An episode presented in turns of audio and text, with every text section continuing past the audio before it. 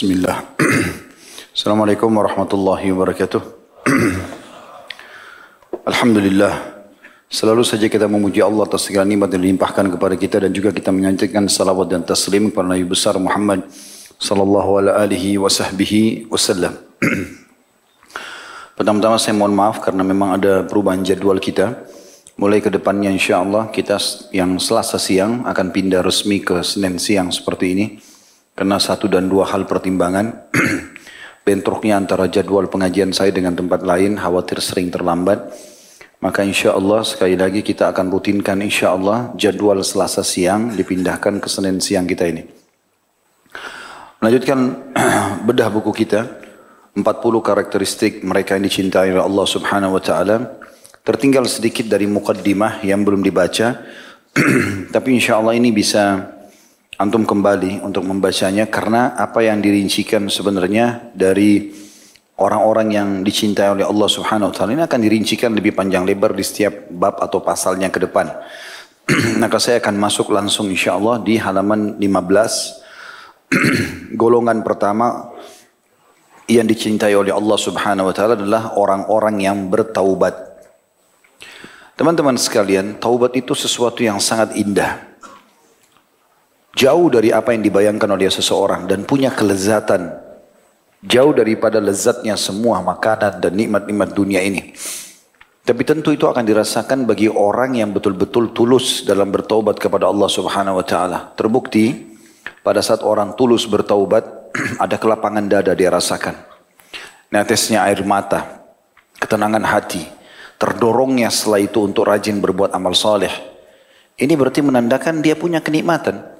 Kalau tidak, tidak mungkin hati merasa tentram. Saya yakin kita tidak luput pernah berbuat dosa, kemudian kita menyesal kepada Allah subhanahu wa ta'ala. Pada saat itu, begitu kita istighfar, bertobat kepada Allah, ingin mengubah keadaan kita menjadi lebih baik, hati jadi plong. Dari kejadian lapang, air mata kita menetes. Ucapan tutur kata kita cuma beristighfar dan bertobat kepada Allah subhanahu wa ta'ala. Memuji dan menyanjungnya, takut dari neraka, berharap surga. Begitu juga dengan Kita jadi lebih rajin beribadah setelahnya. Lebih semangat dan merasa benci dengan perbuatan-perbuatan kesalahan tersebut. Itu hanya akan berubah kalau seseorang memang berusaha untuk mengubahnya. Misalnya dia kembali lagi membuka pintu-pintu kemaksiatan, syaitan berhasil lagi mengelabui dan menguasai dia, barulah perasaan itu hilang. Tapi selama dia tidak melakukan itu, artinya tetap dia istiqomah dengan taubatnya setelah bertobat ini dia tidak mau mengenang lagi masa lalunya yang dia tahu adalah sekarang ke depan dengan amal soleh. Maka kita temukan orang itu paling lapang dadanya, bercahaya wajahnya. Saya bertemu dengan banyak ikhwah di pengajian. Saya tahu masa lalu mereka seperti apa. Sangat kelam. Baik mereka ceritakan atau memang tersebar di medsos. Tapi Masya Allah, Tabarakallah setelah ketemu, saya sering tanya, bagaimana akhi perasaannya? Dada lapang Ustaz.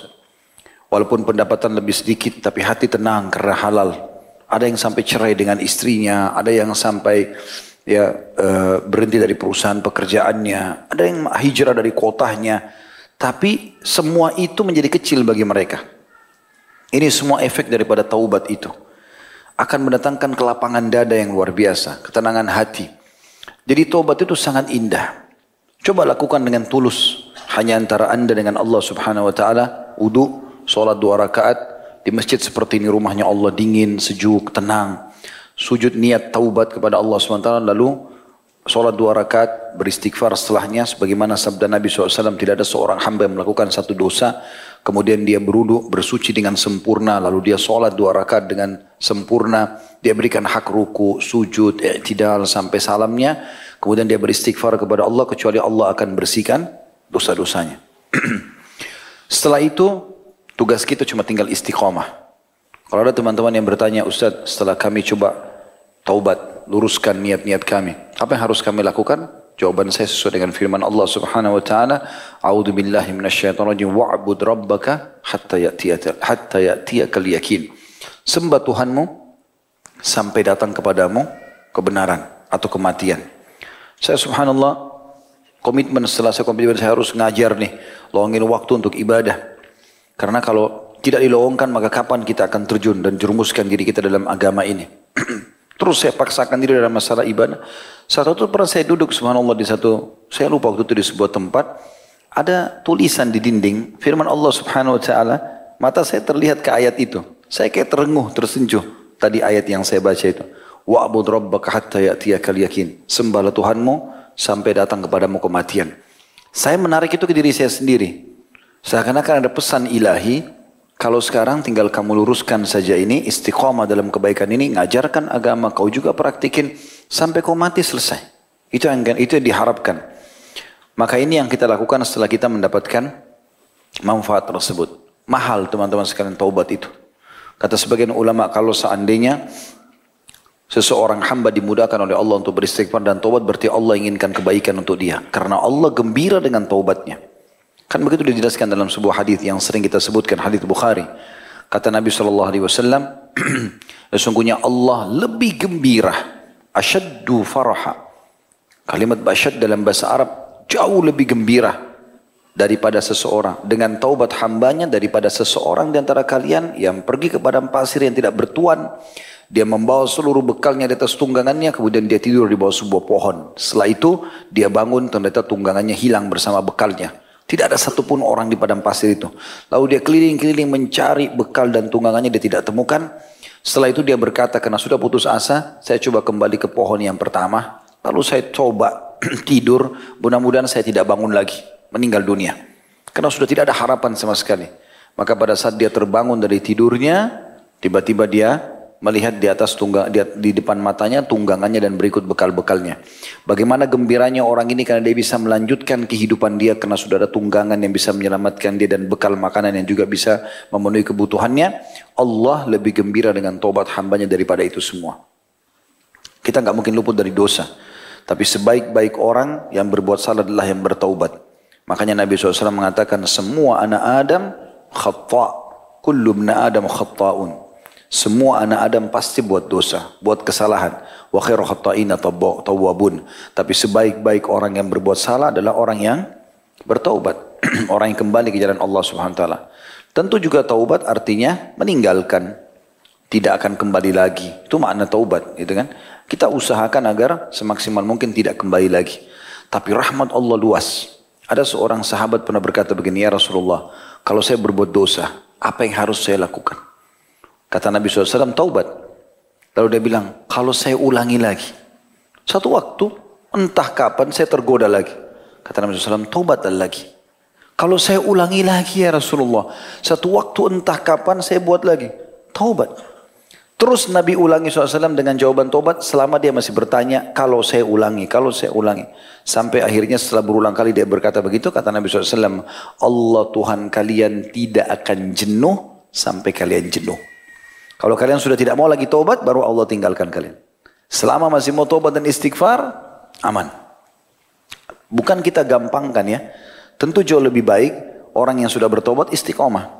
Pahalanya lebih besar dibandingkan dia terjerumus lagi dalam dosa, dia tobat lagi. Tentu, karena detik-detik di saat dia lagi berbuat dosa, orang yang tidak berbuat dosa akan dapat pahala. Misal si A sama si B, dua-duanya pernah berbuat dosa, dua-duanya taubat nasuha sekarang. Tidak mau lagi kembali ke dalam dosa. Si A tetap istiqomah, si B terjerumus. Misalnya sebulan kemudian, setahun kemudian, lima tahun kemudian terjerumus lagi dalam maksiat. Misalnya berzina dan lain seterusnya. Maka detik-detik di mana dia berbuat dosa ini, tentu si A berbuat ibadah. Karena lagi tidak berbuat dosa. Gitu kan? Di sini kalahnya si B sama si A. Walaupun nanti si B sebulan kemudian taubat dibersihkan dosanya. Bersih dosa.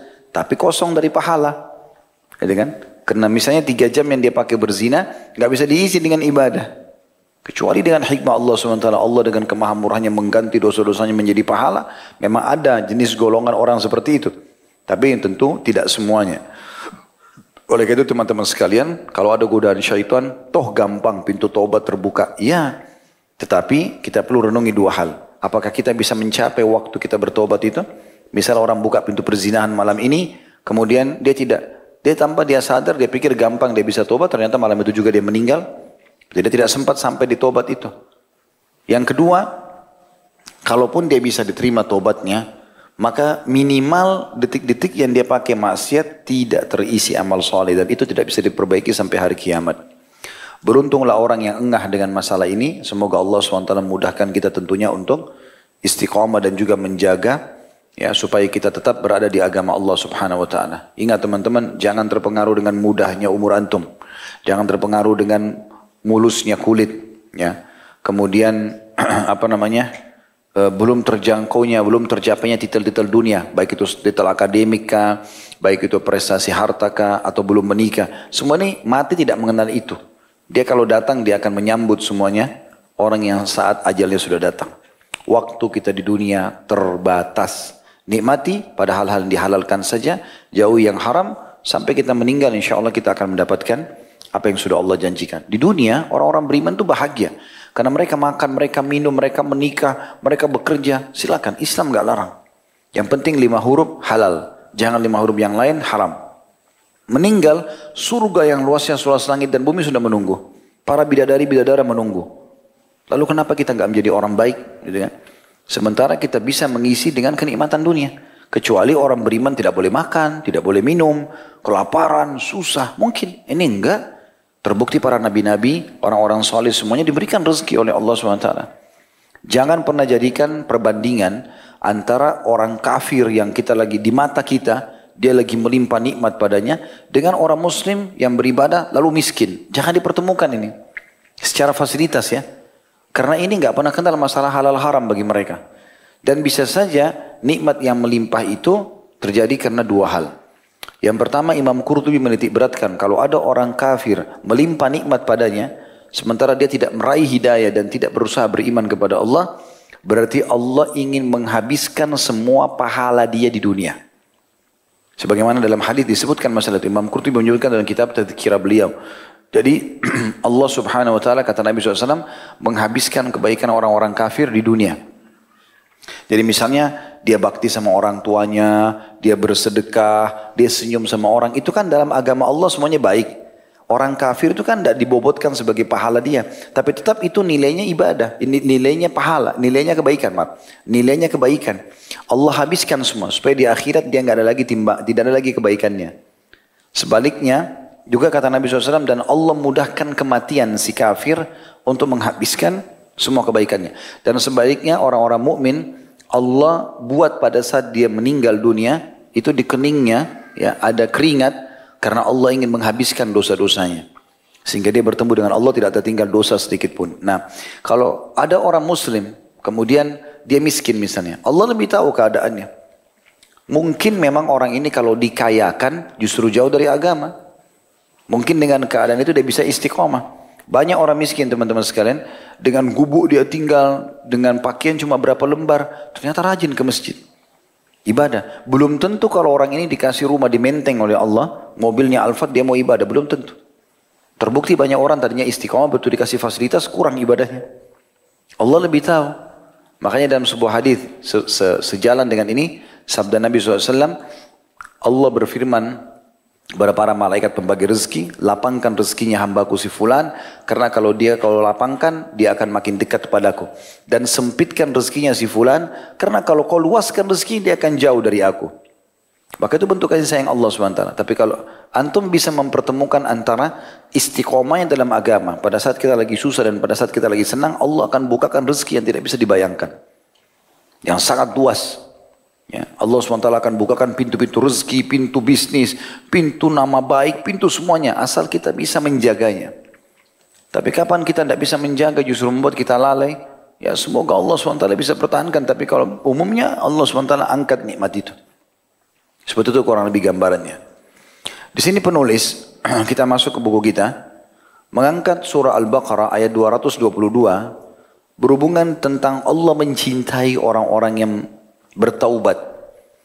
Tapi setelah saya telusuri, ternyata beliau lebih fokus membahas makna tafsir daripada Al-Baqarah 222 ini. Tentang masalah wanita haid. Hukum-hukum yang berhubungan dengan wanita haid. Itu juga tentang berhubungan e, biologis wanita haid dengan suaminya. Baru kemudian setelah itu beliau hubungkan di penutupan ayat dengan masalah taubat. Ya, jadi nanti jangan heran kalau kita bahas ini, nanti kita banyak membahas tentang masalah hukum-hukum haid. Nanti di closingnya baru ada penutupan tentang masalah taubat itu. Saya akan bacakan Penulis berkata golongan satu yang dicintai Allah adalah orang-orang yang bertaubat. Allah yang maha tinggi telah berfirman dalam Al-Baqarah 222. A'udhu billahi wa yas'alunaka 'anil mahid. Qul huwa adhan fa'tazilun nisaa fil mahid wa la taqrabuhunna hatta yathurn fa idza tatahharna fa'tuhunna min haitsu amarakumullah innallaha yuhibbut tawwabin wa yuhibbul mutatahhirin. Mereka bertanya kepada Muhammad tentang haid. Katakanlah, haid itu adalah kotoran oleh sebab itu hendaklah kamu menjauhi diri dari wanita di waktu haid. Dan janganlah kamu mendekati mereka hingga mereka suci. Apabila mereka telah suci maka campurilah, campurilah mereka di tempat yang diperintahkan Allah kepadamu. Sesungguhnya Allah menyukai orang-orang yang bertaubat dan mencintai orang-orang yang mensucikan diri. Jadi saksi bahasan kita sebenarnya adalah Allah menyukai orang-orang yang bertaubat. Mungkin teman-teman ikhwah di sini berkata, bahasan tentang haid, apa pentingnya buat kita? Laki-laki nggak ada haidnya. Maka jawabannya sederhana, sangat penting buat antum. Bukankah kita punya istri wanita? Bukankah kita punya anak perempuan? Bukankah ada ibu kita? Bukankah ada saudari kita? Atau mungkin pada saat orang tidak menikah pun kalau dia mau menyampaikan tentang hukum, maka dia mempelajari ilmunya, dia dapat pahala dan dia bisa sampaikan tentang hukumnya. Ya, karena ini sangat berhubungan dengan realita kehidupan kita sehari-hari. Karena kaum wanita tidak akan pernah dihapus dari kehidupan manusia karena akan selalu ada. Maka hukum ini pun berlaku. Situ satu sisi. Sisi yang lain, ternyata ada tradisi orang Yahudi di Madinah. Mereka itu uh, sampai bisa mempengaruhi orang-orang Arab yang ada di Madinah. Sebelum Nabi SAW hijrah ya. Khusus berhubungan dengan masalah haid ini, ialah mereka tidak pernah tidak pernah mau duduk berbicara kumpul dengan istrinya yang haid. Begitu tiba masa haid dipulangkan ke rumah orang tuanya. Setelah selesai haid baru dikembalikan. Jadi nggak makan sama-sama, nggak ngobrol sama-sama. Ya. Islam datang menetralisir masalah itu. Boleh duduk, boleh bicara, boleh ciuman, boleh makan sama-sama, boleh jalan sama-sama. Yang tidak boleh hanya biologis saja, meletakkan kemaluan di kemaluan. Maka kita ada hukum syari'i di situ untuk menjelaskan tentang ini Islam dan ini agama kalian. Lakum dinukum waliyadin. Yahudi punya cara, kita punya cara. Gitu kan? Ada juga orang terlalu berlebihan. Orang-orang kafir. Mereka tetap menggauli istri mereka pada saat haid. Kalau Yahudi tadi meninggalkan sama sekali, ada juga orang-orang nas sebagian orang Nasrani tidak menggauli istrinya pada saat haid. Mereka anggap itu biasa saja. Gitu kan? Di alam sihir, darah haid digunakan untuk wadah dan sarana.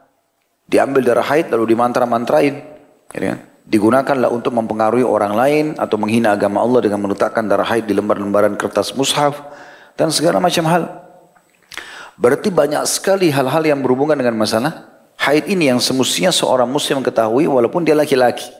Apalagi muslimah. Tentu mereka lebih butuhkan masalah ini.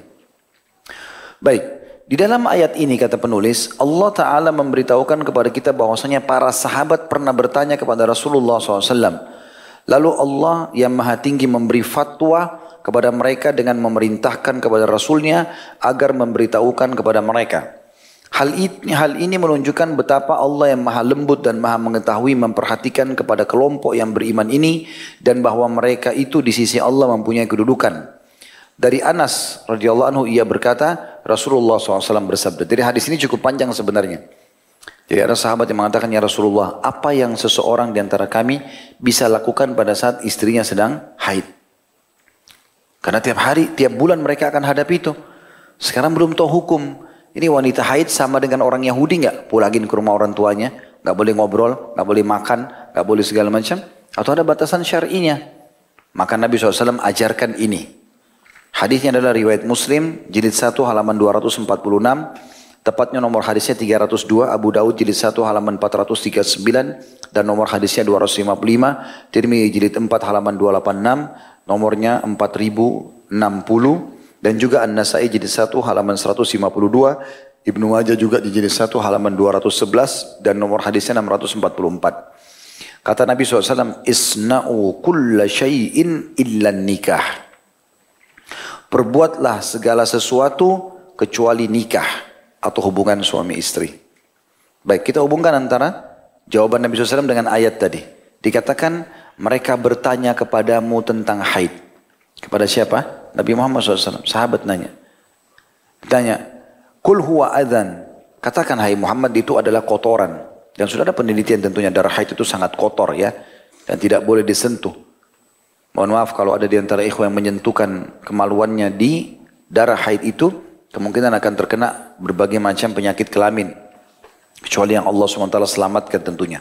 Ya semoga Allah selamatkan dan maafkan orang yang pernah melakukannya. Tetapi ini ke depannya semestinya sudah tidak boleh. Gitu kan, sudah tahu hukumnya. Oleh karena itu kata Allah, apa perintah Allah kalau wanita sedang haid? Hendaklah kamu menjauhi diri, menjauhkan diri dari wanita di waktu haid itu dan janganlah mendekati mereka hingga mereka bersuci. Apabila mereka sudah suci, maksudnya sudah tidak lagi darah haid dan sudah mandi, maka campurilah mereka di tempat yang diperintahkan Allah kepadamu. Khusus potongan ini tafsirnya dalam hadis tadi. Nabi SAW mengatakan lakukan apa saja. Kan Allah bilang jangan dekati mereka. Kalau kita fahami zahirnya ayat apa? Gak boleh berdekat-dekat. Gak boleh interaksi. Gak boleh ngomong. Gak boleh kumpul. Kan? Tapi di sini Nabi SAW merincikan tafsir yang dimaksud dengan Allah bilang jangan kamu katakan darah itu kotoran, oleh sebab itu hendaklah kamu menjauhi, menjauhkan diri dari wanita di waktu haid dan jangan kamu mendekati mereka hingga mereka suci. Apabila mereka suci maka campurilah mereka, gauli mereka di tempat yang telah diperintahkan Allah. Nabi SAW mengatakan buat apa saja dalam kenikmatan itu, ciuman, pelukan, segala macam, kecuali meletakkan kemaluan di kemaluan. Itu tafsir daripada Al-Baqarah ini. Lalu Allah tutup ayatnya mengatakan sungguhnya Allah menyukai orang-orang yang bertobat. Artinya kalau pernah lakukan sekarang taubat. Jangan ulangi lagi. Jangan gauli lagi istrimu pada saat haid. Gitu kan? Dan mencintai orang-orang yang mensucikan diri. Artinya yang haid dia sucikan dirinya baru kemudian boleh digauli. Yang laki-laki juga dia sucikan dirinya. Ya, kalau dia uh, selesai menggauli istrinya.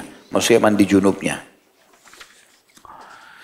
Kata penulis di dalam ayat ini terdapat beberapa faedah dan adab-adab yang mana kaum muslimin diwajibkan untuk beradab seperti di bawah ini. Di antaranya, diwajibkan untuk mengungkapkan sesuatu yang tabu dengan menggunakan lafat-lafat yang baik tanpa menodai etika malu.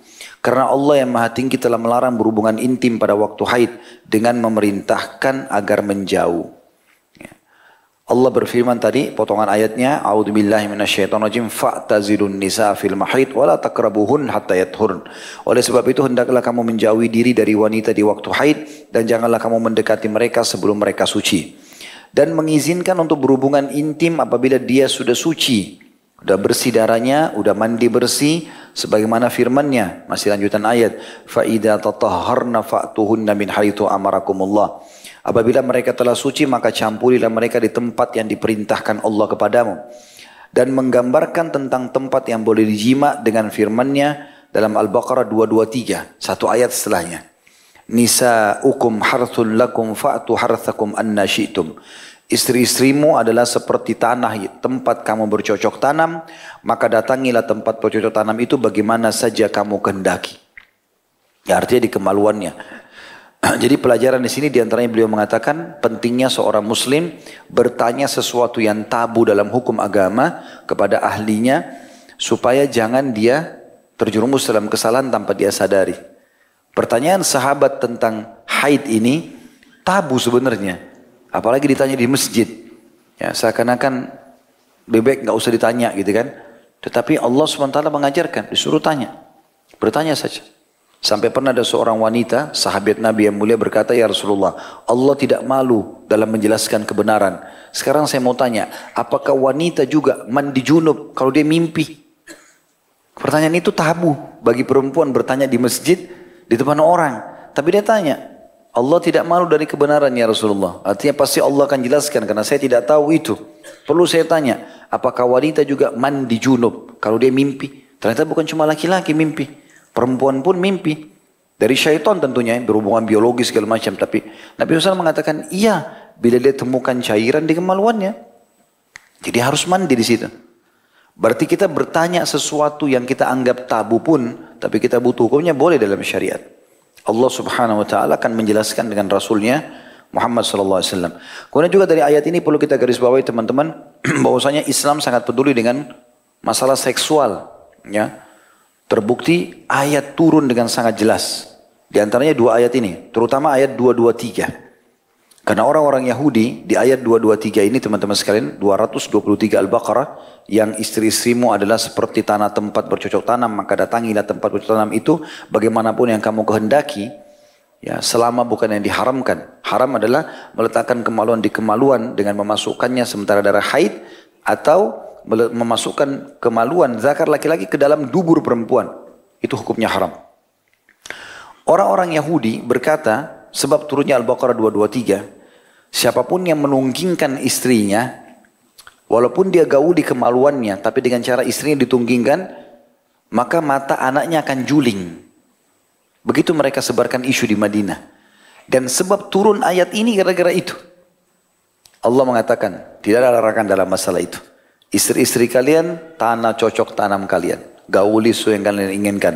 Mau kalian di atas, mau istri kalian di atas, mau dibalik, terserah. Yang penting bukan haram. Bukan tempat yang haram. Ini berarti menandakan Islam datang menjelaskan masalah itu. Berarti kita tidak butuh tontonan-tontonan yang haram. Ya. Kalau pernah kita jelaskan masalah itu karena tontonan-tontonan ini pasti akan jauh dari agama, terbukanya aurat misalnya. Tentu kita beristighfar kalau pernah melakukannya. Tapi usahakan ke depannya tidak ada lagi. Tujuan kita belajar seperti ini supaya kita faham, tersentuh secara keimanan, ke depannya kita tidak lakukan lagi, gitu kan? Maka itu bisa menonton aurat orang lain. Dan otomatis di dalam film lebih cantik dan lebih gagah daripada pasangannya. Akan menjatuhkan semangat biologis dengan pasangannya, gitu kan? Atau dia akan membayangkan orang-orang itu. Juga hal yang lain adalah mereka tidak punya adab dan tata krama. Mereka mengajarkan menggauli dari dubur yang haram dalam agama. Dan itu bahaya sekali. Nanti kita dengarkan hadis setelah ini ya. Sebesar apa sih ancamannya meletakkan kemaluan di kemaluan istri pada saat dia lagi haid di dalam dan juga meletakkan zakarnya di dalam dubur istrinya. Ini perlu kita bahasakan lafaz jelas karena begitu hadisnya. Perhatikan di sini dikatakan semua lafaz-lafaz tersebut suci, terjaga, bersih, tidak memberikan naruri seks, tidak pula menodai rasa malu. Artinya tetap perlu dibahasakan, tapi mungkin tidak perlu terlalu vulgar. Di antaranya diwajibkan menjauhkan diri dari istri-istri di waktu haid karena mendatangi mereka pada waktu haid itu hukumnya haram. Rasulullah SAW sangat mengecam perbuatan ini seraya bersabda, "Man ata haidan aw imra'atan fi duburiha aw kahinan faqad kafara bima unzila ala Muhammad." Barang siapa yang menyetubui istrinya yang dalam keadaan haid, maksudnya di sini sekali lagi masukkan kemaluan di kemaluan. Karena kalau ada pembalut di atas sarung atau kain tidak masalah. Nanti akan kita jelaskan hadisnya. Tapi tidak boleh memasukkan kemaluan di kemaluan. Barang sampai menyetubui artinya meletakkan kemaluan di kemaluan istrinya dalam keadaan haid atau menyetubuinya pada lubang duburnya atau dalam datang kepada dukun maka sungguh dia telah kafir dengan sesuatu yang telah diturunkan kepada Muhammad sallallahu alaihi wasallam. Hadis ini sahih riwayat Tirmidzi nomor 135. Ibnu Majah nomor 639, Abu Daud nomor 3886. Saya ringkaskan, saya tidak sebutkan lagi jilid dan halamannya.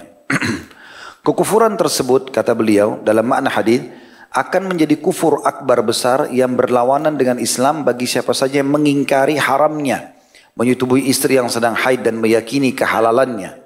Maka orang tersebut telah kafir dan keluar dari Islam karena dia telah menghalalkan sesuatu yang sudah jelas-jelas diharamkan dalam Islam. Kalau misalnya kita jelaskan, gak boleh lo gauli istri di kemarin pada saat haid. Ah, siapa yang bilang haram? Ah, gak ada haram-haram. Dia bangkang. Bangkang terhadap hukum Allah yang sudah Allah haramkan. Lalu dia menghalalkannya ke kufur. Dia harus syahadat lagi kalau dia mau taubat. Karena dia membangkang di sini ya. Barang siapa yang menyetubui wanita yang sedang haid tapi orang tersebut meyakini akan keharaman menyetubuinya, maka orang tersebut disebut kafir namun tidak keluar dari Islam. Maksudnya ungkapan untuk menjauhkan diri dari melakukan hal itu seperti ini dan agar tumbuh rasa takut dari hal ya seperti ini.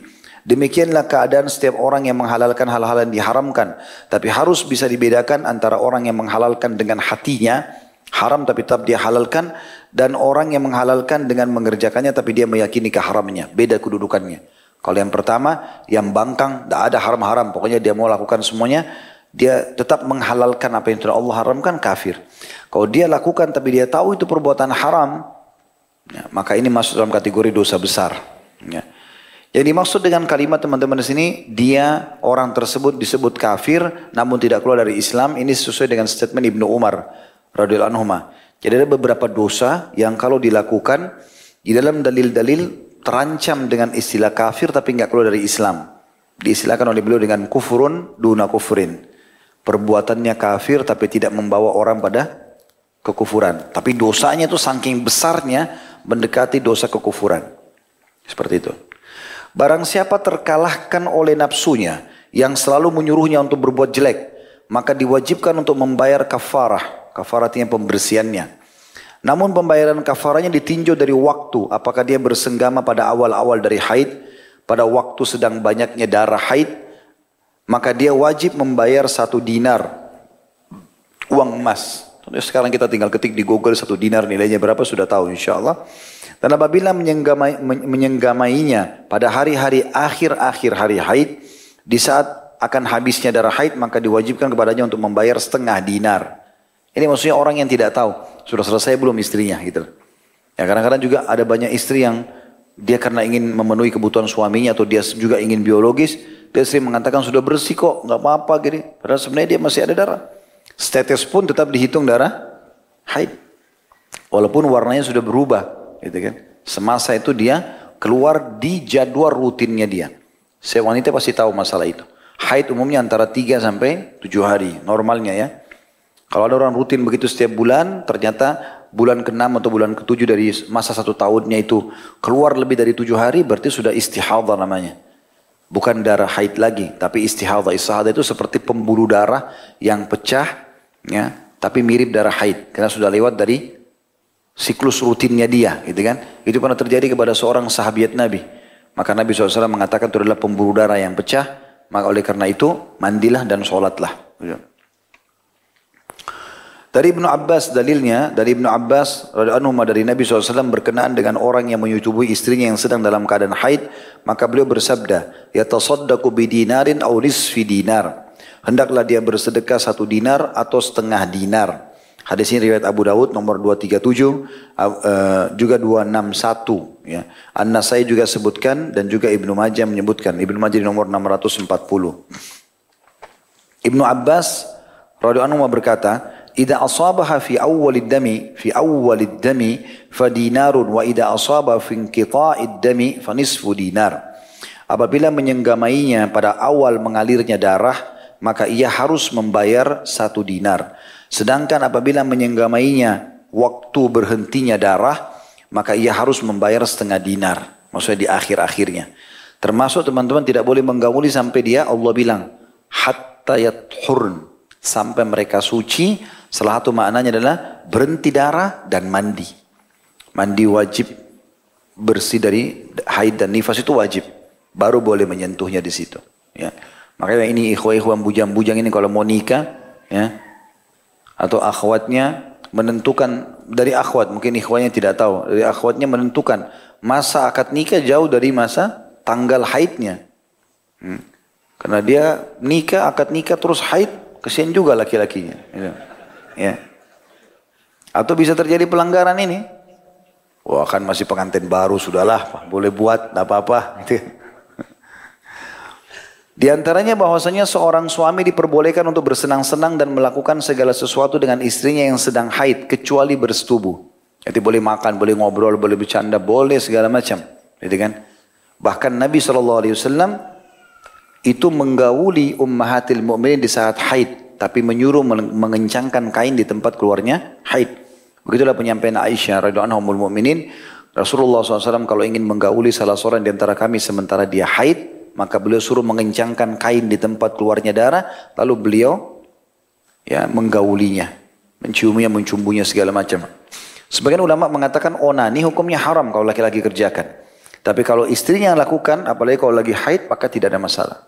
Karena masuk dalam bab istimta atau menikmati yang dihalalkan dalam agama. Di antaranya bahwa menjauhi istri yang sedang haid itu terus berlangsung sampai dia mandi. Hal ini berdasarkan firman Allah SWT Al-Baqarah 222 tadi, wala takrabuhunna hatta yathurn dan jangan kamu mendekati mereka sampai mereka atau sehingga mereka suci. Lalu Allah bilang faida apabila mereka telah suci, maksudnya sudah mandi, Fa'atuhunna min haitsu amarakumullah. Maka campurilah mereka di tempat, maksudnya kemaluan yang diperintahkan Allah kepadamu. Yang perlu diketahui bahwa berhubungan hubungan suami istri itu sangat rahasia sekali.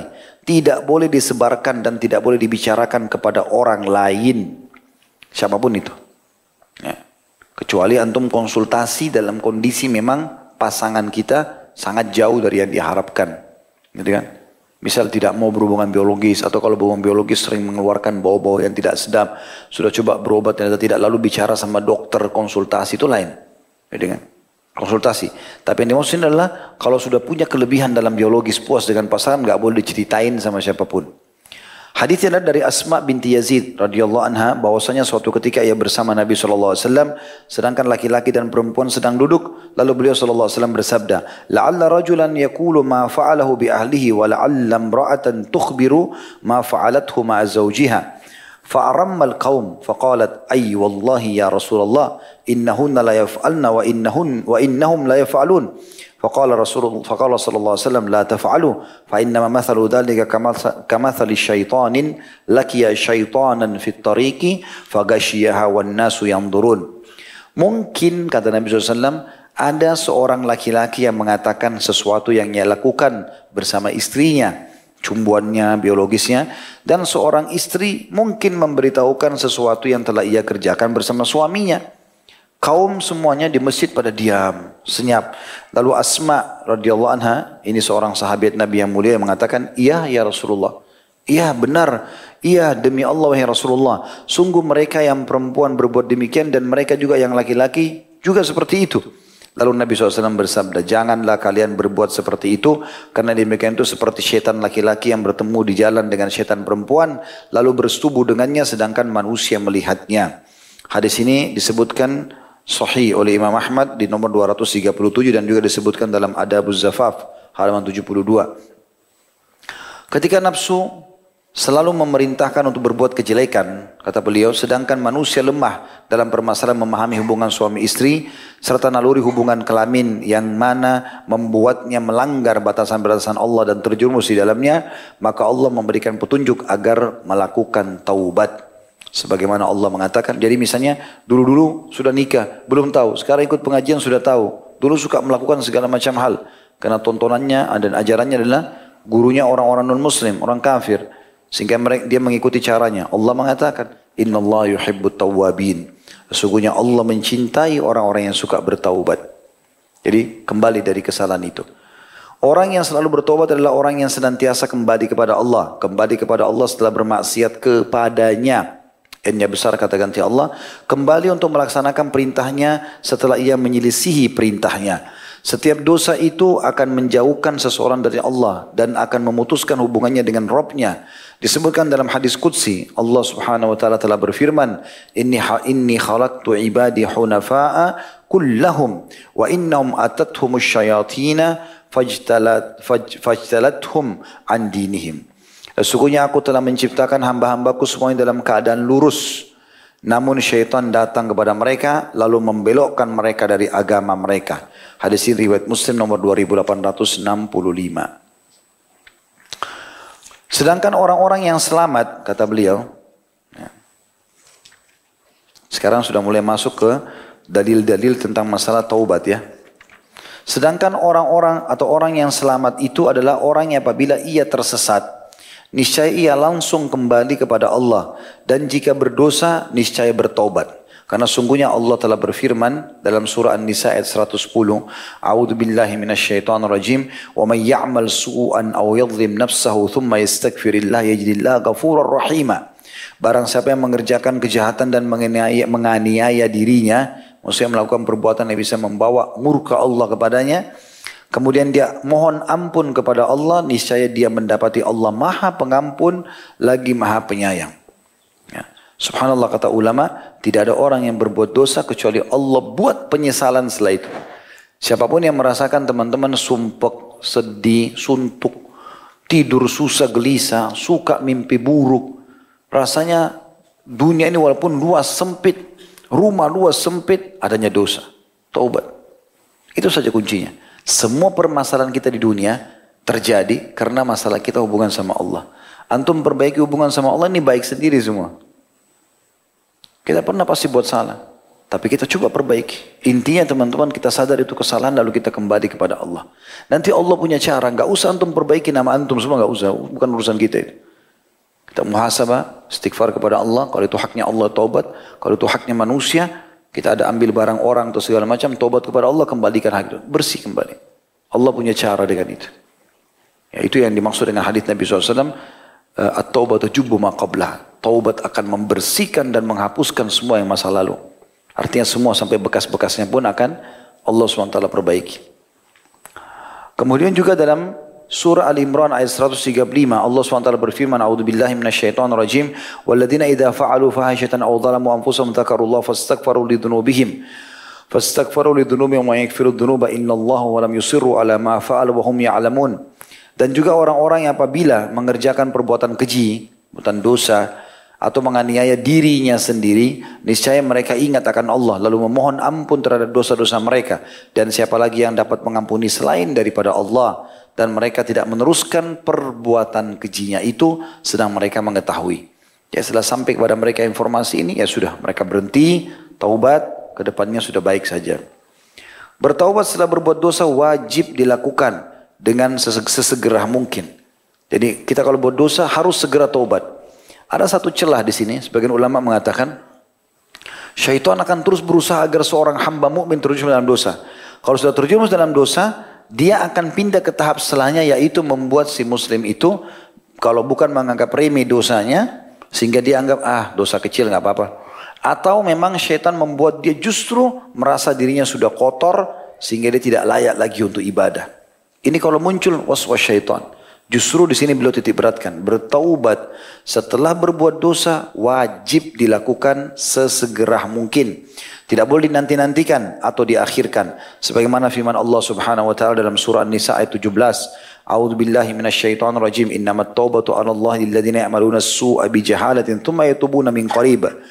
ثم يتوبون من قريب فأولئك يتوب عليهم فأولئك يتوب الله عليهم وكان الله عليما حكيما Sesungguhnya taubat di sisi Allah hanyalah taubat bagi orang-orang yang mengerjakan kejahatan lantaran kejahilan. Yang kemudian mereka bertaubat dengan segera. Maka mereka itulah yang taubatnya diterima Allah. Dan Allah maha mengetahui lagi maha bijaksana. Jadi kalau dia buat dosa langsung segera dia berhenti dari dosa tersebut. Maksudnya adalah setelah melakukan kesalahan hendaklah mereka menyesali perbuatannya dan menghapus bekasnya dengan kebaikan setelahnya. Sebagian ulama menambahkan ya, mengatakan salah satu ciri tobat orang hamba di, diterima ini pendapat sebagian. Salah satu ciri tobat orang diterima adalah seorang hamba yang sudah tobat melupakan dosa itu. Atau merasa benci untuk kembali ke dosa yang sama. Itu menandakan berarti tobat kita diterima. Karena Allah SWT akan tanamkan kebencian. Atau bahkan kita sudah lupa. Oh iya saya pernah buat ini. Tapi kita sudah lupa, tidak ada, tidak teringat dalam keseharian kita. Kapan seseorang itu tobatnya main-main, maka terus syaitan masih bisa memainkan di pikiran dia sehingga dia bisa terjerumus setiap saat. Kata beliau sebelum titik-titik hitam di dalam hatinya terkumpul, dia harus segera taubat. Yang akhirnya tidak akan terhapus. Karena itu Rasulullah SAW bersabda, وَأَتْبِئِ السَّيِّئَةَ الْحَسَنَةَ مُحْهَا Ikutilah keburukan dengan kebaikan, pasti kebaikan itu akan menghapusnya. Hadis ini Hasan riwayat Tirmidzi nomor 1987 ya, juga disebutkan oleh Tirmidzi nomor 2053. Maaf, Sahih Tirmidzi itu di 1987 kalau di Sudan Tirmidzi sendiri 2053. Luqman berkata kepada putranya Luqman Hakim dalam uh, orang yang masyhur, tokoh yang masyhur yang Allah sebutkan dalam surah Luqman. Wahai anakku, janganlah kamu mengakhir-akhirkan taubat karena kematian itu akan datang secara tiba-tiba. Barang siapa tidak bersegera untuk bertobat dengan menanti-nantikan, maka ia berada di antara dua bahaya besar. Yang pertama, bertumpuknya kegelapan pada hatinya di setiap kemaksiatan sehingga menjadi kotoran dan tabiat dan tidak dapat dihapus. Yang kedua, segera terkena penyakit atau tiba-tiba meninggal, lalu tidak dapat menyibukkan diri untuk menghapus dosa. Karena itu dikatakan juga bahwa kebanyakan teriakan penghuni neraka adalah dengan mengatakan betapa ruginya aku akibat menanti-nantikan taubat. Sebagaimana ya ini dinukil ada putnot nomor 25 dari Al-Ihya jilid 4 halaman 12. Jadi salah satu yang nanti yang diteriakin oleh orang-orang neraka itu Ya, sayang kenapa dulu kita tunda-tunda taubat. Tapi sudah terlambat. Maka dari itu, wahai orang-orang yang berbuat dosa, berhati-hatilah terhadap kematian dan berlombalah berbuat kebaikan serta gunakanlah hidupmu sebelum datang kematianmu. Karena kematian itu akan datang tiba-tiba. Sebagaimana ini ada putusan nomor 26 disebutkan dalam Sahih Al-Jami' nomor 1088 dan dalam Mustadrak jilid 4 halaman 306. Allah berfirman mengingatkan masalah itu dalam surah Luqman ayat 34 A'udzu billahi minasyaitonir rajim wa ma tadri nafsum madza taksibu gada wa ma tadri nafsum bi ardin tamut. Dan tidak seorang pun yang dapat mengetahui dengan pasti apa yang akan diusahakannya besok dan tidak ada seorang pun yang dapat mengetahui di bumi mana ia mati. Ulama mengatakan hari itu dibagi tiga. Hari masa lalu, kalau itu sudah berlalu, kalau baik kau syukuri, kalau buruk kau bertobat. Hari ini yang sedang dilalui dan ini milikmu, maksimalkan dengan kebaikan, jauhi larangan. Dan hari esok kau hanya bisa berniat saja. Karena belum tentu kau mencapainya. Tapi kalau orang niat kebaikan, dia dapat pahala. Misal kalau saya masih hidup tahun depan, saya akan begini dan begitu, gitu kan? Nabi SAW mengatakan dalam sabdanya itu, kalau saya masih hidup tahun depan, saya akan begini dan begitu. Ya. Kemudian juga dari ayat ini diambil sesungguhnya orang tidak tahu di mana dia meninggal. Dalam sebuah hadis sahih dikatakan kalau seseorang hamba akan dicabut atau direnggut ruhnya di sebuah tempat, maka Allah SWT membuatnya punya hajat ke tempat itu. Kalau dia pebisnis, dia bisnis. Kalau dia apalah, pokoknya dia datang ke tempat itu nanti di situ dicabut ruhnya. Tidak akan mati kecuali di tempat yang sudah ditentukan. Ya. Maka cepat-cepatlah bertaubat kata beliau dan bersegeralah kembali kepada Allah. Pepatah bahasa mengatakan, karena kamu tidak tahu jika malam telah gelap, apakah kamu akan hidup sampai waktu fajar. Ketahuilah, kata beliau, bahwa orang yang bermalas-malasan di hadapan Allah akan benar-benar menyesal ketika datang kematian. Lalu mereka meminta kepada Allah untuk dikembalikan ke dunia agar mereka dapat melaksanakan apa-apa yang telah mereka tinggalkan. Betapa tidak mungkinnya hal itu. Sebagaimana Allah pastikan dalam surah Al-Mu'minun ayat 99 sampai ayat 100. أعوذ بالله من الشيطان الرجيم حتى إذا جاء أحدهم الموت قال رب ارجعون لعلي أعمل صالحا فيما تركت كلا innaha kalimatun huwa qailuha wa min waraihim barzakhun ila yaumi Demikianlah orang-orang kafir itu hingga apabila datang kematian kepada salah seorang di antara mereka. Maka barulah dia berkata, Ya Tuhanku, kembalikanlah aku ke dunia agar aku berbuat amal soleh, amal yang soleh terhadap apa yang telah aku tinggalkan dulu. Beriman, patuh, segala macam. Sekali-kali tidak mungkin kata Allah. Sesungguhnya itu adalah perkataan yang diucapkan saja. Dan di hadapan mereka ada dinding sampai hari mereka dibangkitkan. Barzakh. Maksudnya alam kubur sampai dibangkitkan. Karena itu Allah Ta'ala memerintahkan kepada orang-orang yang berlebihan dalam perbuatan dosa dan kemaksiatan agar segera kembali ke jalan Allah dan menyesal atas perbuatan mereka. Ini ayat yang paling saya sukai teman-teman sekalian. Ayat yang luar biasa. Renungi baik-baik. Surah Az-Zumar ayat 53 sampai 59. A'udzu billahi minasyaitonir rajim. Qul ya ibadiyalladzina asrafu ala anfusihim la taqnatu min rahmatillah. Innallaha yaghfiru dzunuba jami'a. Innahu huwal ghafurur rahim. Wa anibu ila rabbikum wa aslimu lahu min qabli an ya'tiyakumul adabu thumma la tunsarun. واتبعوا أحسن ما أنزل إليكم من ربكم من قبل أن يأتيكم العذاب بغتة وأنتم لا تشعرون. أن تقول نفس يا حسرة على ما فرطت في جنب الله على ما فرطت في جنب الله وإن كنت لمن الساخرين. أو تقول لو أن الله هداني لكنت من المتقين. أو تقول حين ترى العذاب لو أن لي كرة فأكون من المحسنين. بلى قد جاءتك آياتي فكذبت بها واستكبرت وكنت من الكافرين. Katakan hai Muhammad, hai hamba-hambaku yang telah melampaui batas. Udah terlalu banyak dosa yang gak masuk akal. Mungkin ada dosa yang dilakukan yang orang-orang tidak lakukan umumnya. Katakan hai Muhammad, hai hamba-hambaku. Allah berfirman, hamba-hambaku yang telah melampaui batas terhadap diri mereka sendiri. Janganlah kamu berputus asa dari rahmat Allah. Karena sungguhnya Allah mengampuni dosa-dosa semuanya. Sesungguhnya dialah yang maha pengampun lagi maha penyayang. Asal kau mau tobat, Allah maafkan. Kafir pun, Fir'aun pun mengaku Tuhan. Kalau dia mau taubat dia terima. Tapi dia tidak mau. Lalu Allah bilang, dan kembalilah kamu semua kepada Rabbmu. Kembali maksudnya, hayo menuju ke jalannya. Gak ada waktu lagi nih, ibadah. Tinggalkan larangannya, kerjakan perintahnya. Dan berserah dirilah kepadanya. Kalau ada urusan-urusan yang kamu rasa mengganjal, tawakal Allah. Cari ikhtiar, kemudian serahkan kepada Allah. Sebelum azab datang kepadamu, ya, bisa bermana azab kematian atau memang siksa kubur atau siksa akhirat.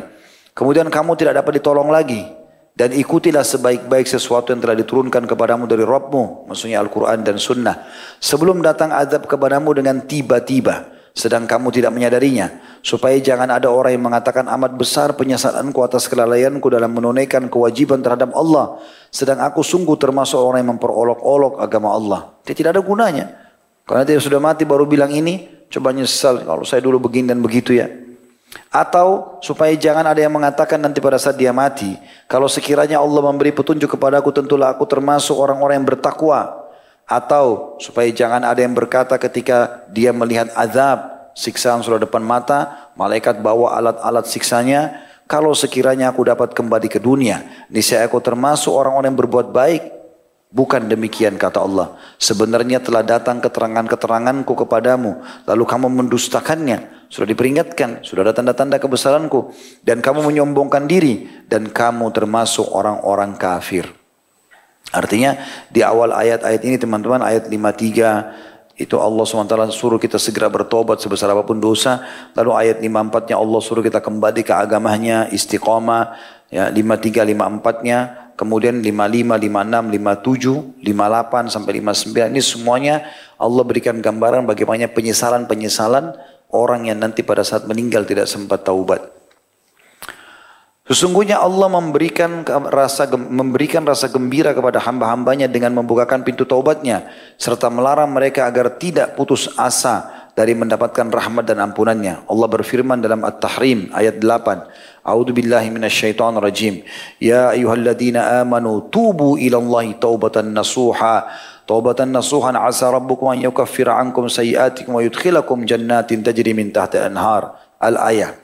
Hai orang-orang beriman, bertobatlah kepada Allah dengan tobat yang semurni-murninya. Betul-betul kembali kepada Allah tanpa ingin kembali ke dosa.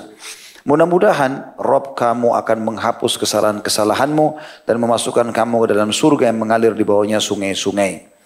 Juga Allah perintahkan dalam surah An-Nur ayat 31.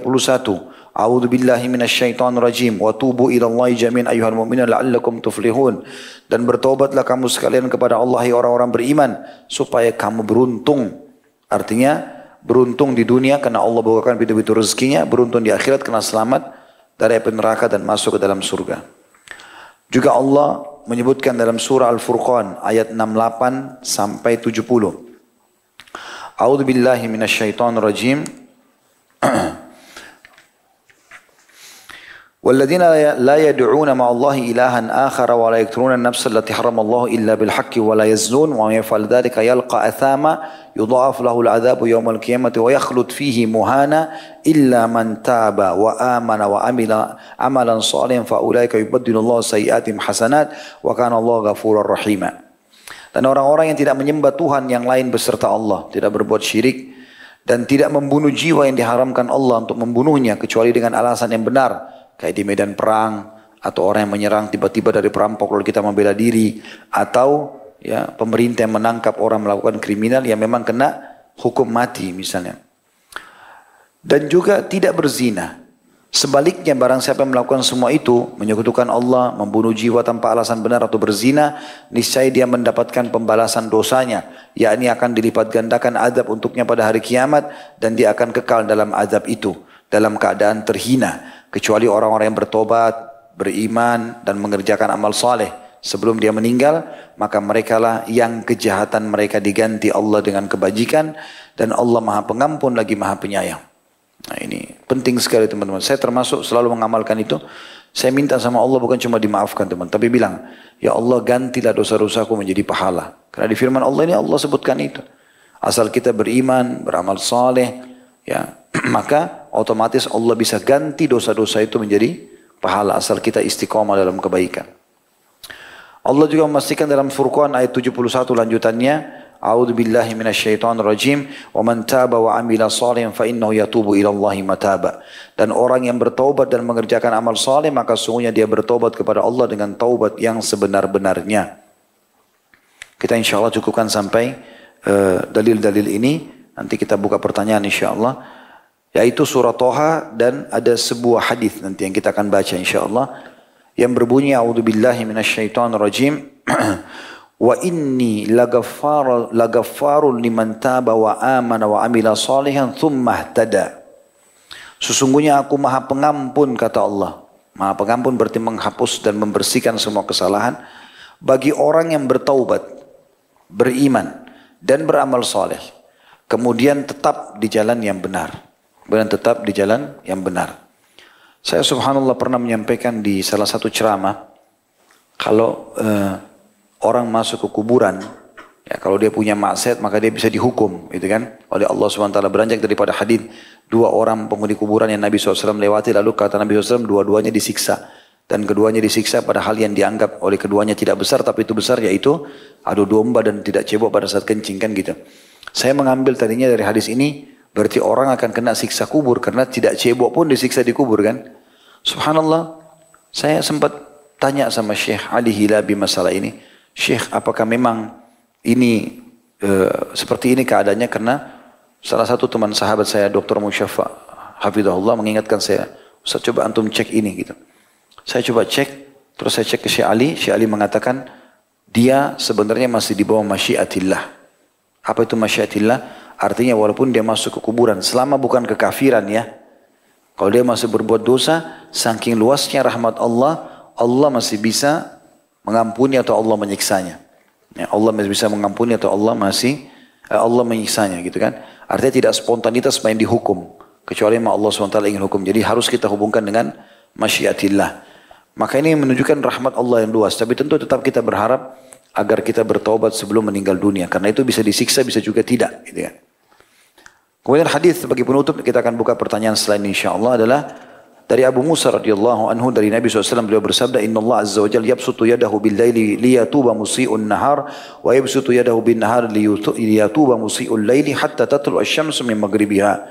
Sesungguhnya Allah yang Maha Suci dan Maha Pura membentangkan tangannya di waktu malam supaya orang yang ber, berbuat buruk di waktu siang bertaubat dan dia membentangkan tangannya di waktu siang supaya orang yang berbuat keburukan di waktu malam bertaubat sampai matahari terbit dari barat.